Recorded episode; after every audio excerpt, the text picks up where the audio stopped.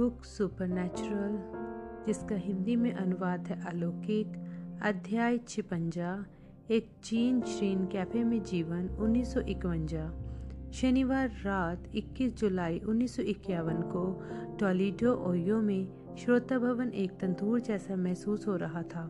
सुनने वालों के बीच में ऊंचाई पर उठाए हुए एक मंच पर विलियम ब्रैनम तीव्र बत्तियों के नीचे पसीने पसीने थे। उन्होंने हाल ही में अपना प्रचार समाप्त किया था और अब होवर्ड ब्रैनम 10 लोगों को एक प्रार्थना पंक्ति में व्यवस्थित कर रहे थे। पंक्ति का पहला व्यक्ति सामने आया। टेप रिकॉर्डर अभी भी चालू थे। इस सभा को हमेशा के लिए पकड़कर संजोए ले रहे थे। बोलना मुझे थोड़ा घबरा देता है, बिल ने अंगीकार किया। मेरे अनुमान से यह केवल मानव तंत्रिकाओं के कारण है। अब मुझे प्रभु के दूत के उस अभिषेक के लिए स्वयं को थोड़ा शांत करना होगा।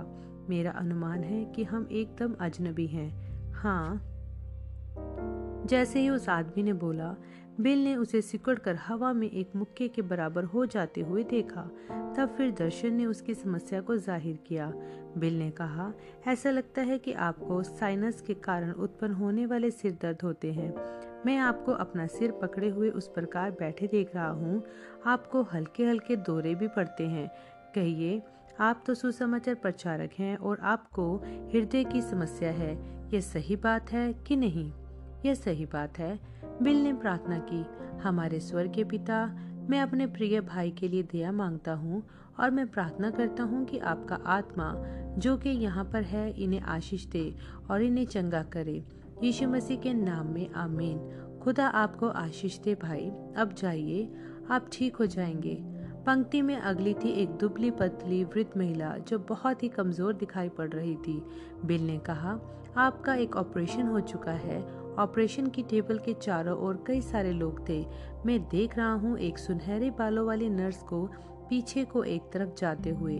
मैं उस सर्जन को देख रहा हूँ। जैसे ही वह पलटा है, एक ऊंचे कद वाला पतला आदमी जो अपने चेहरे पर एक सफेद मास्क पहने हुए है, उसने आपके जिस्म में से 7 पसलियां निकाल दी हैं।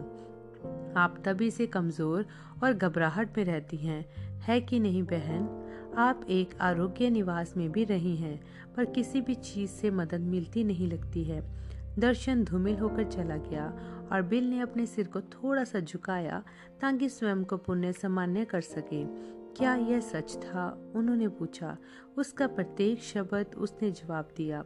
अपने हाथों को उस पर रखकर बिल ने कहा, शैतान, यीशु मसीह में एक विश्वासी होने के नाते कलवरी पर उनके प्रतिनिधिक रूप से यह सही कही गई पीड़ा में उन्हें प्रदर्शित करते हुए, मैं यीशु मसीह की ओर से तुझे आदेश देता हूँ कि इस स्त्री को छोड़ दे। बिल ने उस स्त्री से कहा कि घर जाए और जो मन करे वह खाए। कुछ दिनों के बाद वह फिर अपना वजन नापे और अपनी गवाही उनके पास भेज दे। अपने अगले मरीज के साथ बिल ने अपने हाथ वाले जीने का प्रदर्शन उस स्त्री के गले में एक कैंसर युक्त रसोली को जाहिर करके किया कि वह अभी भी काम करता है। वह भी मसीह के नाम में चंगी हो गई। फिर एक लड़की सामने आई। बिल ने पूछा, तुम कहाँ से हो? Ontario, Canada. सो हम मीलों दूर पैदा हुए हैं और वह भी कई वर्षों के अंतराल पर। यदि इस संसार में कोई भी चीज़ है जो मैं तुम्हारे बारे में जान सकता हूँ, तो इसे निश्चित रूप से एक अलौकिक सामर्थ्य के द्वारा ही आना होगा। क्या यह सही है? हाँ, दर्शन आ गया। मुझे दिख रहा है कि तुम्हें दमे की शिकायत है। एक अस्पताल में इसके लिए तुम्हारी जांच हुई थी। मैं एक डॉक्टर को तुम्हारे चारों ओर देख रहा हूँ। अब मुझे कुछ फर्क दिखाई दे रहा है। तुम तो एक वाहन दुर्घटना में भी शामिल हो। जब दर्शन समाप्त हुआ, वह दृश्यों का एक लघु क्रम जो उनके सामने फूट पड़ा था उनकी याददाश्त से भी गायब हो गया, लेकिन वे अनुभव के द्वारा जानते थे कि जो कुछ भी उन्होंने परख वाले अभिषेक के तले बोला है वह एकदम सही है। बड़े आत्मविश्वास के साथ उन्होंने कहा, बहन, क्या आप खुदा के एक नवी स्वरूप मुझ पर विश्वास करती हैं कि जो कुछ मैंने बताया है वह सत्य है? आप करती हैं? बढ़िया। मैं अपने हाथों को आप पर रखने जा रहा हूँ। जब यीशु कलवरी पर मरे थे, उन्होंने आपको चंगा कर दिया। क्या आपको आभास है कि एक अलौकिक जीव इस वक्त यहाँ मौजूद है? जो आप विश्वास करती हैं कि यह उसकी उपस्थिति है। क्या यह सही बात है? मैं आपको आशीष देता हूँ मेरी बहन, प्रभु यीशु मसीह के नाम में, कि वह इस दमे को आपसे ले ले। काश आप एक पूरी तरह से स्वस्थ स्त्री स्वरूप वापस ओंटारियो लौट जाएं और अपनी जिंदगी के सभी दिन अपने आपके लिए खुदा का अनुग्रह कैसा है गवाही देंगी। वापस श्रोताओं की ओर वापस घूमते बिल ने पूछा, क्या आपको यीशु से प्यार है?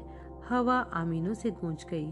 यदि यीशु ठीक यहीं पर खड़े हुए होते आज रात को मेरा सूट पहनकर, वह उससे ज़्यादा आपके लिए और बढ़कर कुछ नहीं कर सकते थे जो वह ठीक अभी कर रहे हैं। यीशु ने कहा, पुत्र स्वयं कुछ भी नहीं करता, बल्कि वही करता है जो पिता को करते हुए देखता है।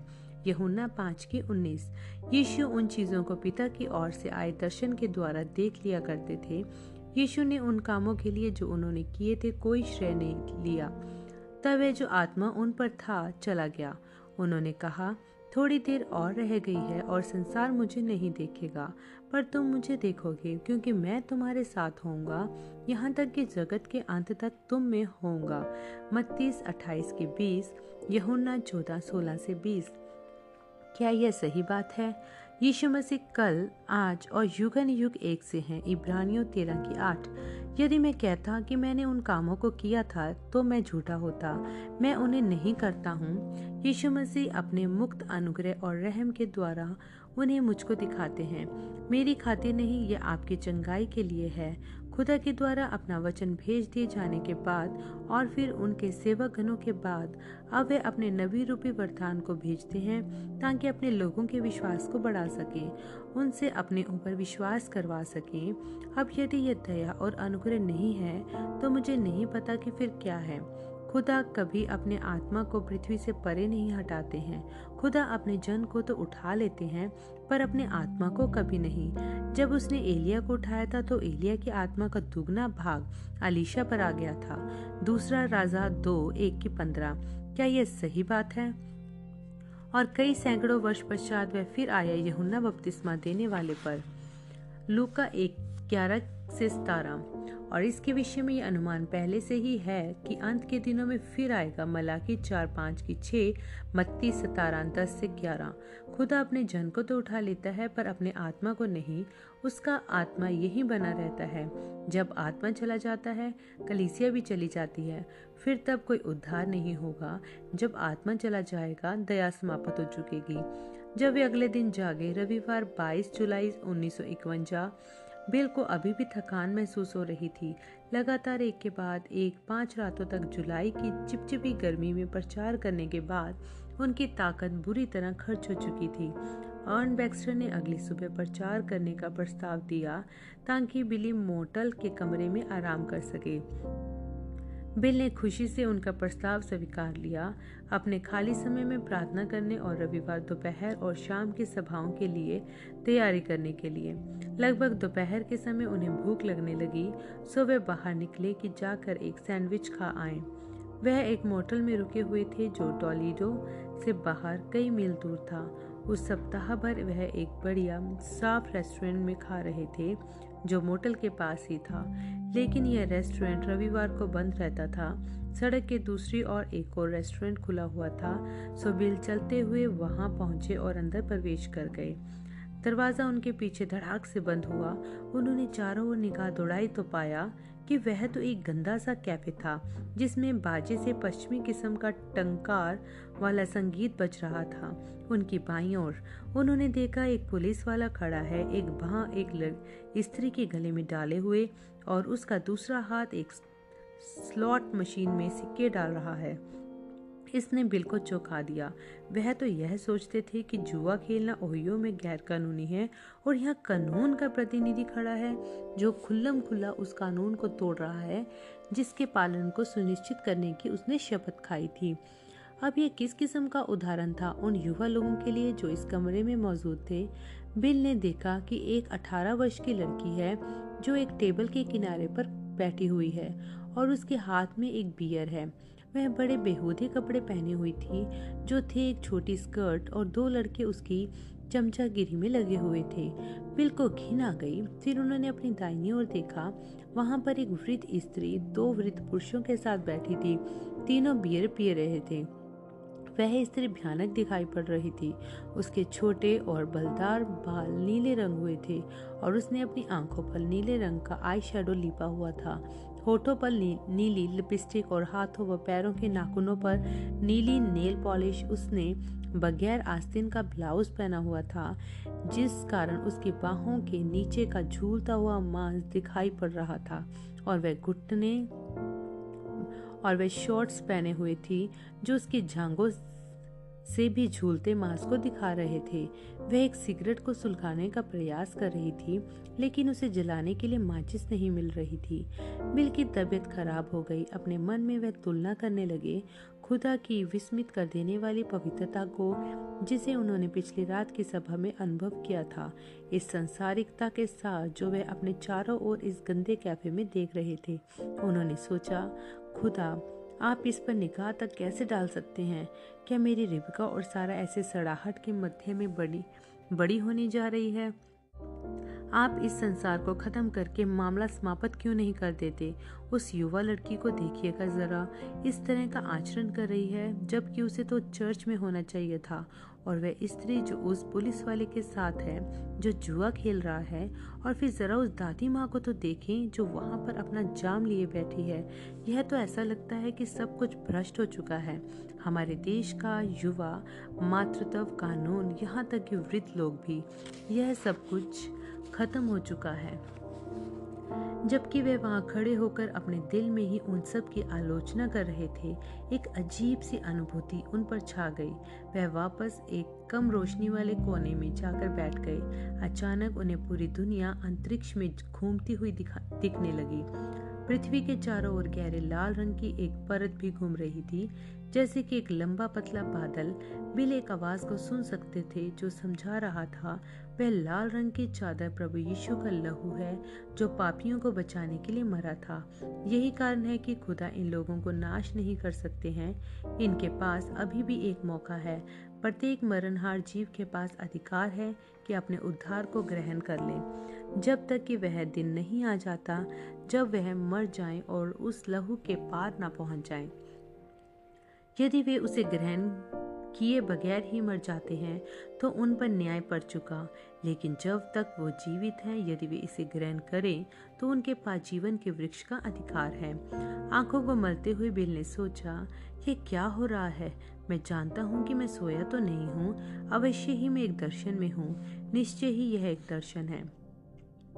वह यीशु मसीह को संसार के ऊपर खड़ा हुआ नीचे अपनी सृष्टि को निहारते हुए देख पा रहे थे। यीशु बहुत दुखी और दयनीय दिखाई पड़ रहे थे। बिल उनके सिर पर कांटों का ताज देख सकते थे। माथे के नीचे खून बह रहा था और उनकी दाढ़ी पर उस सिपाही का थूक था जिसने मजाक उड़ाया था। जब और तब यीशु का सिर झटक जाता था, जैसे कोई चीज सीधे उनके चेहरे से आ टकराई हो।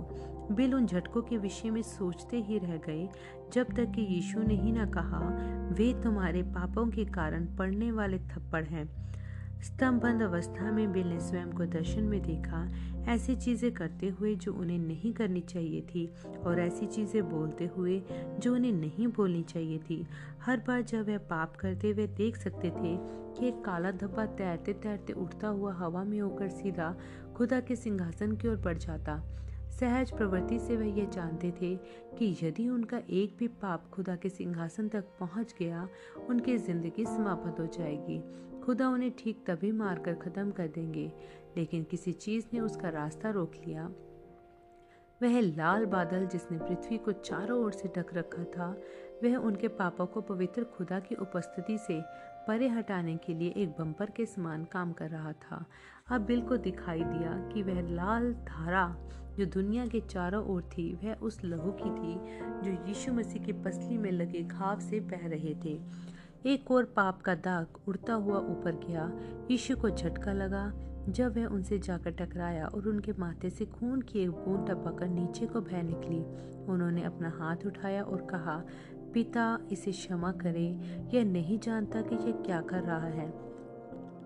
बिल का हृदय दर्द से ऐंठ गया। उन्होंने सोचा, ओह खुदा, क्या मैंने यह किया है?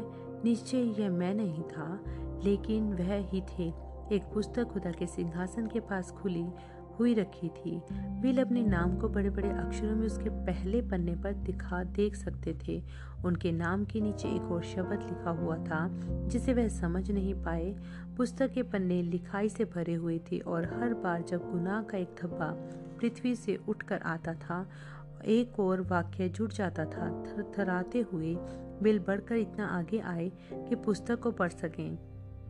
वह खौफ ज़दा हो गए। उनके नाम के नीचे लिखा था एक भयावह शब्द, दोषी। दर्शन में बिल की ताकत उन्हें छोड़ गई और वह धराशाही हो गए। बहुत निर्बल और कांपते हुए वह रेंगते हुए यीशु के पैरों में गए और मिन्नत करने लगे। प्रभु यीशु, मैं नहीं जानता था कि मेरे पाप आपको इस तरह चोट पहुंचाते हैं। क्या आप मुझे कृपया माफ़ कर देंगे? यीशु ने अपनी पसली के घाव में अपनी उंगली घुसाई और अपने ही लहू को स्याही स्वरूप इस्तेमाल करते हुए उन्होंने अपनी ही उंगली से पुस्तक की जिल्द पर ही ऊपर लिख दिया, माफ़ किया गया। फिर उन्होंने उस पुस्तक को अपनी निगाहों से परे पीछे डाल दिया। इससे पहले कभी भी बिल ने किसी दर्शन में इतनी प्यारी चीज़ नहीं देखी थी, ना ही ऐसी खुशी और चैन महसूस किया था। लेकिन इससे पहले वे अपना शुक्रिया व्यक्त कर पाते, यीशु ने कहा, मैंने तुम्हें माफ़ कर दिया, पर तुम इन लोगों को दोषी ठहराना चाहते हो। बिल गलती के एहसास के कारण ठिठके से रह गए। हाँ, बस एक मिनट पहले ही तो वह चाहते थे कि खुदा उस पूरी जगह को ही ख़त्म कर रख दे। अब वह उस कैफ़े में मौजूद लोगों को एक भिन्न दृष्टिकोण से देखने लगे।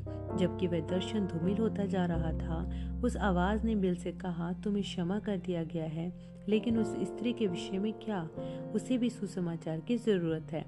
कैफ़े में ताज़ी प्राप्त करुणा के साथ चारों ओर देखते हुए बिल ने सोचा, ओ खुदा, मैं कैसे जानूं कि आपने किसे बुलाया है और किसे आपने नहीं बुलाया है। मेरा काम तो यह है कि मैं प्रत्येक से बात करूं। वह दो आदमी और थूल थुलाती हुई स्त्री ठहाके लगाकर हंस रहे थे। जब बिल देख ही रहे थे, वह दो आदमी उठे और उस औरत को अकेले बैठे छोड़कर मर्दों के शौचालय की ओर चले गए। उसकी टेबल तक पहुंचकर बिल ने कहा, महिला, आप कैसी हैं? क्या मैं यहाँ बैठ सकता हूँ?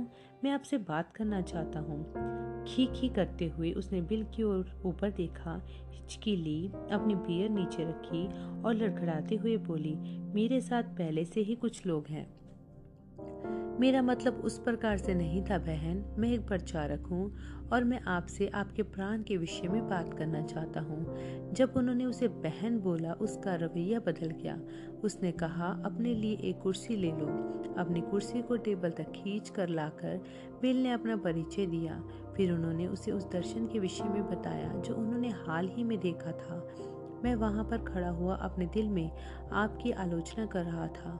मुझे ऐसा लग रहा था कि खुदा को नीचे आकर इस जगह को नाश कर देना चाहिए, लेकिन अब मैंने अपना मन बदल लिया है। क्या मुझे आप पर उस तरह दोषारोपण करने के लिए माफ़ कर देंगी? खुदा ने मेरे गुनाह माफ़ कर दिए और मैं चाहता हूँ कि वे आपको भी माफ़ कर दें। ब्रैनम, वह बुदबुदाई, ब्रैनम, क्या आप वही आदमी हो जो उस खेल के मैदान में वहाँ पर एक बेदारी सभा कर रहे हो? जी हाँ मैम, मैं वही हूँ। मैं भी वहाँ जाना चाह रही थी, लेकिन मैं बस खुद को वहाँ ले जा नहीं सकी। श्रीमान ब्रैनम, मैं एक मसीही परिवार में पली बड़ी हूँ। मेरे पास दो लड़कियाँ हैं जो मसीही हैं। मैं जानती हूँ कि मैं कहाँ पर सही राह से भटक गई थी और गलत रास्ते पर चलने लगी थी। थोड़े में ही उसने अपनी कहानी बताई कि वह गलत विकल्पों को चुनने के कारण अपनी सारी हताशाओं को और तकलीफ़ों के साथ जिंदगी की काली अंधकार में राहों में पहुंचा दी गई थी। जब उसने अपनी कहानी समाप्त की, बिल ने कहा, बहन, मुझे इससे कोई मतलब नहीं है कि आपने क्या किया है। यीशु मसीह का लहू अभी भी आपके चारों ओर मौजूद है। यह दुनिया उसके लहू से ढकी हुई है और वह आपको खुदा के क्रोध से बचाए हुए है। जब तक आपके जिस्म में सांस बाकी है, लहू ने आपको ढक रखा है। किसी दिन जब वह सांस आपके जिस्म से निकल जाएगी, आपका प्राण निकल जाएगा और आप इस दुनिया से पार ऐसे स्थान में चली जाएंगी जहाँ पर उस लहू से कोई फ़ायदा नहीं होगा, वहाँ पर सिवाय न्याय के कुछ भी और बाकी न होगा, जबकि आपके पास अभी भी माफ़ी पाने का मौका है कि उसे ग्रहण कर लें, यीशु से माफ़ी मांग लें और बच जाएं। उसने नीचे अपनी बियर को देखा। श्रीमान ब्रनम, मैं शराब पी रही हूँ, उसके हाथ को पकड़कर बिल ने कहा। इससे मतलब नहीं है, पवित्र आत्मा ने मुझे चिताया है कि मैं आऊँ और आपको यह बताऊँ, संसार की नींव धरे जाने से पहले खुदा ने आपको बुलाया है। बहन, आप गलत कर रही हैं और आप मामले को और बिगाड़ रही हैं। आपको लगता है कि खुदा मुझे अपनाएंगे? संपूर्णता के साथ वे आपको अपना लेंगे। बिल के हाथ को दबाते हुए उसने अति उत्तेजित होकर पूछा, क्या आप मेरे लिए प्रार्थना करेंगे कि मैं भी उद्धार पा जाऊँ? वे उसी कैफे के फर्श पर घुटनों पर आ गए और एक साथ प्रार्थना करने लगे, जब तक कि उस स्त्री ने यीशु मसीह में अपने उद्धार को ग्रहण नहीं कर लिया। जब बिल उठकर खड़े हुए, उन्होंने कहा, उन्होंने देखा कि पुलिस वाले ने अपनी टोपी उतार ली थी और आदर में एक घुटने पर झुक गया था। जब बिल उस रेस्टोरेंट से बाहर निकले, वह सोच रहे थे, यह सही बात है, उन्हें दोषी मत ठहराओ, उन्हें सुसमाचार दो। 26 अगस्त 1951 को सड़क पर 6 सप्ताह बिताने के बाद बिल लौटकर जेफरसनविल इंडियाना आए, इस बात के लिए शुक्रगुजारी के साथ कि दक्षिण अफ्रीका के लिए उड़ान भरने से पहले कुछ हफ्ते अपने घर पर रह पाएंगे। उस रात को 1951 का अंतिम सरमन अपने शहर में उन्होंने प्रचारा, ये जानते हुए कि उनके चर्च का भवन उस तादाद में भीड़ को समायोजित नहीं कर सकेगा। उन्होंने एक स्थानीय हाई स्कूल का ऑडिटोरियम किराए पर ले लिया, जिसमें 4000 लोग बैठ सकते थे। दुर्भाग्यवश वह भी पर्याप्त जगह नहीं थी। जब सारी सीटें भर गई और दीवारों के सहारे भी लोग खड़े हो गए, इसके बाद भी कई हजार लोग बाकी रहे थे जो बाहर खड़े थे और अंदर नहीं आ सके थे। जबकि श्रोतागण मधुरता से गा रहे थे, केवल विश्वास कर, केवल विश्वास कर, सब कुछ संभव है, केवल विश्वास रख। बिल चलते हुए मंच पर पहुंचे, पटरों से बनी सीढ़ी नुमा सीटों की ओर ऊपर देखते हुए उनकी निगाह डॉक्टर डिलमैन पर गई। शुभ संध्या डॉक्टर डिलमैन, उन्होंने माइक्रोफोन में बोला। डिलमैन ने उनके अभिवादन का उत्तर सिर हिलाकर कर दिया। बिल बोलते बोलते भीड़ पर ध्यान से निगाह दौड़ाते रहे। उन्होंने अपने मित्र सैम अडायर को प्रवेश द्वार के पास खड़े हुए देखा। कैसे हो डॉक्टर अडायर? माफ़ करना, हमारे पास यहाँ आपके लिए कोई सीट नहीं बची है, प्रभु आपको आशीष दे। फिर बिल का ध्यान गया उन पटरे की सीढ़ी नुमा सीढ़ियों पर बैठे हुए विलियम हॉल पर, जो एक पुख्ता मुस्कुराहट के साथ दमक रहे थे। बिल ने कहा, डॉक्टर डिलमैन, क्या आपको विलियम हॉल नाम का मरीज याद है, जिसे हाल ही में मैंने आपने देखा था? लगभग 6 सप्ताह पहले वह लीवर के कैंसर से लगभग मर ही गया था। डॉक्टर डिलमैन ने कहा, हाँ, मैं सिर हिलाया। डॉक्टर अडायर, क्या आपको याद है कि आपने मुझे बताया था कि विलियम हॉल 4 दिनों में परली और छलांग लगाएगा? सैम अडायर ने भी हाँ में सिर हिलाया। बिल ने विलियम हॉल को देखा और बोला, भाई हॉल, क्या आप गवाही देना चाहते हैं? विलियम हॉल उछलकर अपने पैरों पर खड़े हो गए। क्या मैं गवाही देना चाहता हूँ? प्रभु की तारीफ होवे। हाँ। सभा के समाप्त होने के बाद डॉक्टर अडायर और doctor Dillman William doctor Hall को एक गहन जांच के लिए अस्पताल ले गए। उन्हें कैंसर का निशान तक न मिला। 26 सितंबर 1951 को विलियम ब्रैनम ने विश्वास द्वारा चंगाई वाली एक सभा श्रृंखला न्यूयॉर्क सिटी में शुरू की। अगली 5 रातें उनकी दक्षिण अफ्रीका जाने से पहले अमेरिका में अंतिम सभाएं थी। शुक्रवार को प्रार्थना पंक्ति में आने वाला पहला व्यक्ति एक अधेड़ उम्र की महिला थी। उसने देखने मात्र से ही बिल बता सकते थे कि वह पीड़ित है। उन्होंने कहा, आप बीमार हैं, जाहिर सी बात है, यीशु आपको 1900 वर्ष पहले ही चंगा कर चुके हैं। यह प्रभु का वचन है कि नहीं? यशया 53 की 5, पहला पत्रस 2 की 24। और हमारे लिए इस पर विश्वास करना ज़रूरी है। अब यह बात उसने सीधे आप ही के लिए आपका नाम लेकर वहाँ नहीं लिखी है, उसने तो इसे लोगों की भीड़ के लिए लिखा था, लेकिन यह तब भी वैसा ही था जैसे कि उसने इसे सीधे आपके लिए लिखा हो। फिर खुदा ने इन अंत के दिनों में अपनी कलीसिया में नबी रूपी वरदानों को भेजा है ताकि अपने लोगों के अंदर विश्वास को उत्तेजित कर सकें। सो यदि वह मेरे माध्यम से बोले तो यह दूसरे स्तर की बात होगी, लेकिन यह उसका वचन होगा जो वैसा ही बना रहेगा। इस लिखित वचन पर संदेह करना पाप होगा और उसके बोले हुए वचन पर संदेह करना पाप होगा। आप सभी लोग जो प्रार्थना पंक्ति में हैं, आपको विश्वास करने के लिए तैयार होना होगा। यदि आप विश्वास ना करें, बस पंक्ति से बाहर आ जाइए, क्योंकि ऐसा हो जाएगा कि आपकी हालत पहले से कहीं अधिक खराब हो जाएगी। यीशु ने एक आदमी से कहा था, फिर से पाप मत करना, ऐसा ना हो कि इससे भी कोई भारी विपत्ति तुझ पर आ पड़े। यूहन्ना 5:24। जब उसने कहा पाप मत करना, वह किसी अनैतिक कार्य के बारे में नहीं बोल रही थी। पाप खुदा के वचन पर अविश्वास करना होता है। जो विश्वास नहीं करता वह पहले से ही दोषी ठहराया जा चुका है। यूहन्ना 3:18। देखा, ये आपका अविश्वास है जो आपको दोषी ठहराता है। खुदा आपको नर्क में किसी खास चीज जिसे आपने किया है नहीं भेजते हैं। वह आपको नर्क में इसलिए भेजेंगे क्योंकि आपने उस प्रावधान को ठुकरा दिया जो खुदा ने आपके उद्धार के लिए प्रदान किया। यदि आप बस यीशु को ठुकरा दें, बस उसके वचन पर विश्वास करने से असफल हो जाएं, तो बस इतना ही हो तो है जो आपको दोषारोपण प्राप्त करके नरक में जाने के लिए करना होता है।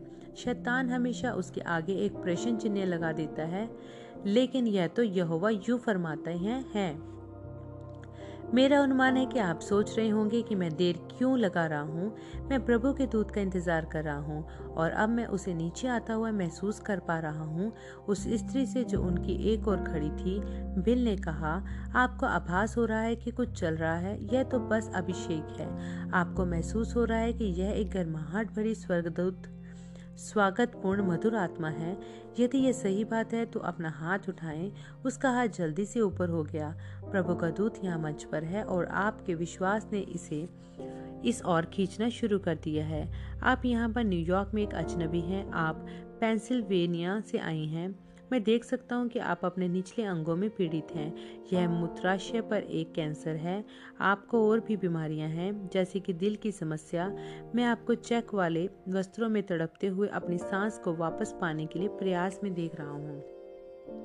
उन्होंने प्रार्थना की, स्वर्गीय पिता, हमारी बहन पर दया करें और इन्हें इस घिनौनी दुष्ट आत्मा से चंगाई बख्शें जो इनके जीवन को लेने की कोशिश कर रहा है। शैतान, मसीही विश्वासियों के नाते हम तुझे प्रभु यीशु के नाम में श्राप देते हैं कि तू इस स्त्री को छोड़कर चला जा और बाहरी अंधकार में चला जा और इसको और अधिक परेशान मत कर। अब प्रिय माँ जी, यह आपको छोड़कर चला गया है। वापस पेंसिल्वेनिया जाइए और आनंद मनाइए। एक स्टीक परख से अगली, एक चंगाई से दूसरा चमत्कार होते होते शाम आगे बढ़ी।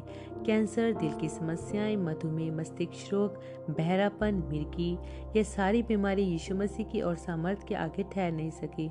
कुछ देर बाद स्वर्गदूत मंच पर से चला गया और हटकर दर्शकों के ऊपर पहुंच गया। बिल ने कहा, मुझे लगातार खुदा का आत्मा उस स्त्री के ऊपर ठहरा हुआ दिखाई दे रहा है जिसने लाल पोशाक पहनी हुई है। मैं नहीं जानता क्यों, या तो उसे आशीष मिली है, यह चंगाई, या फिर कुछ और। महिला, क्या आप मसीही हैं? अर्न बैक्स्टर ने कहा, भाई ब्रनम, वे कल से पहली वाली रात की सभा में चंगी हुई थी हो तो यह बात है। मुझे वह चीज़ें याद नहीं रहती हैं। उनको मुझे बताना पड़ता है कि सभाओं में क्या घटित होता है। मुझे तो यह ऐसा प्रतीत होता है जैसे कि मैं उसे सपने में देख रहा हूँ। यदि ये श्रोतागण बस यह जान सकें कि मुझे इस वक्त क्या महसूस हो रहा है। मेरे हाथ थोड़े बड़े महसूस हो रहे हैं, मेरे होंठ मोटे महसूस हो रहे हैं। जब आत्मा उतर आता है तो ऐसा लगता है जैसे मैं अपने आप को बात करते हुए सुन रहा हूँ। वही विषय वस्तु का कब्जा कर लेते हैं, वही बात करते हैं, मैं नहीं। मेरा उनमें कोई काम नहीं होता। ठीक है, हर एक व्यक्ति बस भय सहित आदर में बने रहें। अपने पूरे हृदय से विश्वास करें, खुदा इसे घटित कर देंगे। सभा रात के लगभग 11 बजे समाप्त हुई और बिल और मीडा को वापस अपने होटल पहुंचने में मध्यरात्रि बीत गई। जब उन लोगों ने लॉबी में प्रवेश किया तो रात वाले रिसेप्शनिस्ट ने उन्हें घर से आया एक पत्र थमाया। पत्र में लिखा था कि 6 माह की सारा मृत्युवत रीति से बीमार है। चिंता के कारण बदहवासी किसी हालत में मीठा घर पर फोन करके पता लगाना चाहती थी कि नन्ही सारा की हालत उस वक्त कैसी है। बिल थोड़ा रुकना चाहते थे। सारा अपनी दादी माँ ब्रनम के पास रह रही थी, जिनके पास कोई टेलीफोन नहीं था। इसका अर्थ यह था कि मीठा को एक पड़ोसी को फोन मिलाना पड़ता, जिसे एला ब्रनम के घर तक जाकर खबर लाने के लिए पूरे मैदान को पैदल पार करना होता। चूंकि रात बहुत हो चुकी थी, बिल ने मीरा को मनाया कि उन्हें फ़ोन करने के लिए सुबह तक इंतज़ार कर लेना चाहिए। बिल एक लंबे समय तक बिस्तर में लेटे रहे और सो पाने में असमर्थ रहे। उन्हें सभाओं के बाद अक्सर ऐसी ही अनुभूति होती थी। जबकि वे थकान महसूस करते थे, उनकी तनावग्रसित तंत्रिकाएं उन्हें जगाए रखती थी। लेकिन आज रात उनके पास एक और चिंता थी, अपनी बीमार बेटी की। वह चुपचाप लेटे रहे जब तक उनकी पत्नी की सांसें धीमी होकर नींद की एक स्थायी लय में नहीं बदल गई। फिर वह बिस्तर से सरक कर निकले, दूसरे कमरे में गए, घुटनों के बल झुके और सारा के लिए प्रार्थना करने लगे। सुबह के लगभग 3 बजे उन्होंने अपनी माँ को उनकी नन्ही बेटी के लिए को लिए हुए अपनी ओर आते हुए देखा। सारा की सांस टूट गई थी, उसका नन्हा सा चेहरा लाल हो गया था, जबकि वह सांस लेने की कोशिश में हाफ रही थी और संघर्ष कर रही थी। दादी माँ एला ने नन्ही बच्ची को बिल के हाथ में दे दिया, जिन्होंने सारा को अपने सीने से चिपका लिया और प्रार्थना करने लगी।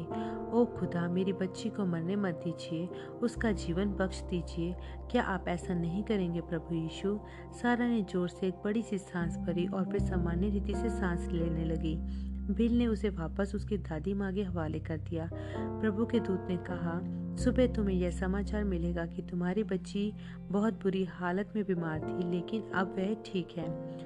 मन को शांति मिलने के पश्चात बिल वापस बिस्तर में चले गए और सो गए। वह 9 बजे बिली पॉल के द्वारा उनके दरवाजे पर दस्तक देने की आवाज़ से जागे। मीरा पहले ही तैयार हो चुकी थी। जब बिली पॉल अंदर आए, मीरा ने कहा, मैं अब घर पर फ़ोन मिलाने जा रही हूँ ताकि बच्ची की तबीयत पता करूँ। प्रिय, तुम फ़ोन मिलाने की ज़रूरत नहीं है, पर यदि तुम मिलाती हो तो यह संदेश तुम्हें मिलेगा। जब वह पड़ोस वाली महिला सारा की तबीयत पूछने जाएगी, वह वापस आकर तुम्हें बताएगी, बच्ची बहुत बुरी हालत में बीमार थी, लेकिन अब वह ठीक है। मीरा कुछ उलझन भरी हैरानी में दिखाई देने लगी। तब फिर बिल ने आगे बताया, खुदा ने कल रात को सारा को चंगा कर दिया, फिर मुझे वह एक दर्शन में दिखाया है। चाहे जितनी बार मीरा ने अपने पति के दर्शन को सचमुच में घटित होते हुए देखा हो, उनके अंदर की माँ को तो हर हाल में घर पर फ़ोन करना ही था। जबकि वे फ़ोन के पास इंतज़ार कर रहे थे कि पड़ोसी वाला फ़ोन करके बताए, बिल ने कहा, शब्दों पर ध्यान देना, क्योंकि उसका जवाब शब्द दर शब्द वही होगा जो स्वर्गदूत ने मुझे बताया है। फ़ोन बजा। मीरा ने रिसीवर को अपने कान से कुछ इंचों की दूरी पर ही रखा ताकि उनके पति और सौतेले बेटे को सुनाई दे सके कि पड़ोस वाली स्त्री क्या कह रही है।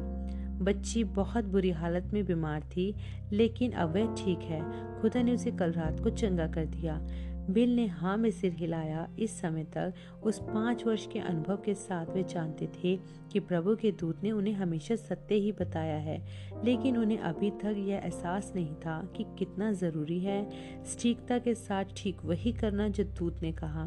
दक्षिण अफ्रीका में जल्द ही वह यह सीखने वाले थे।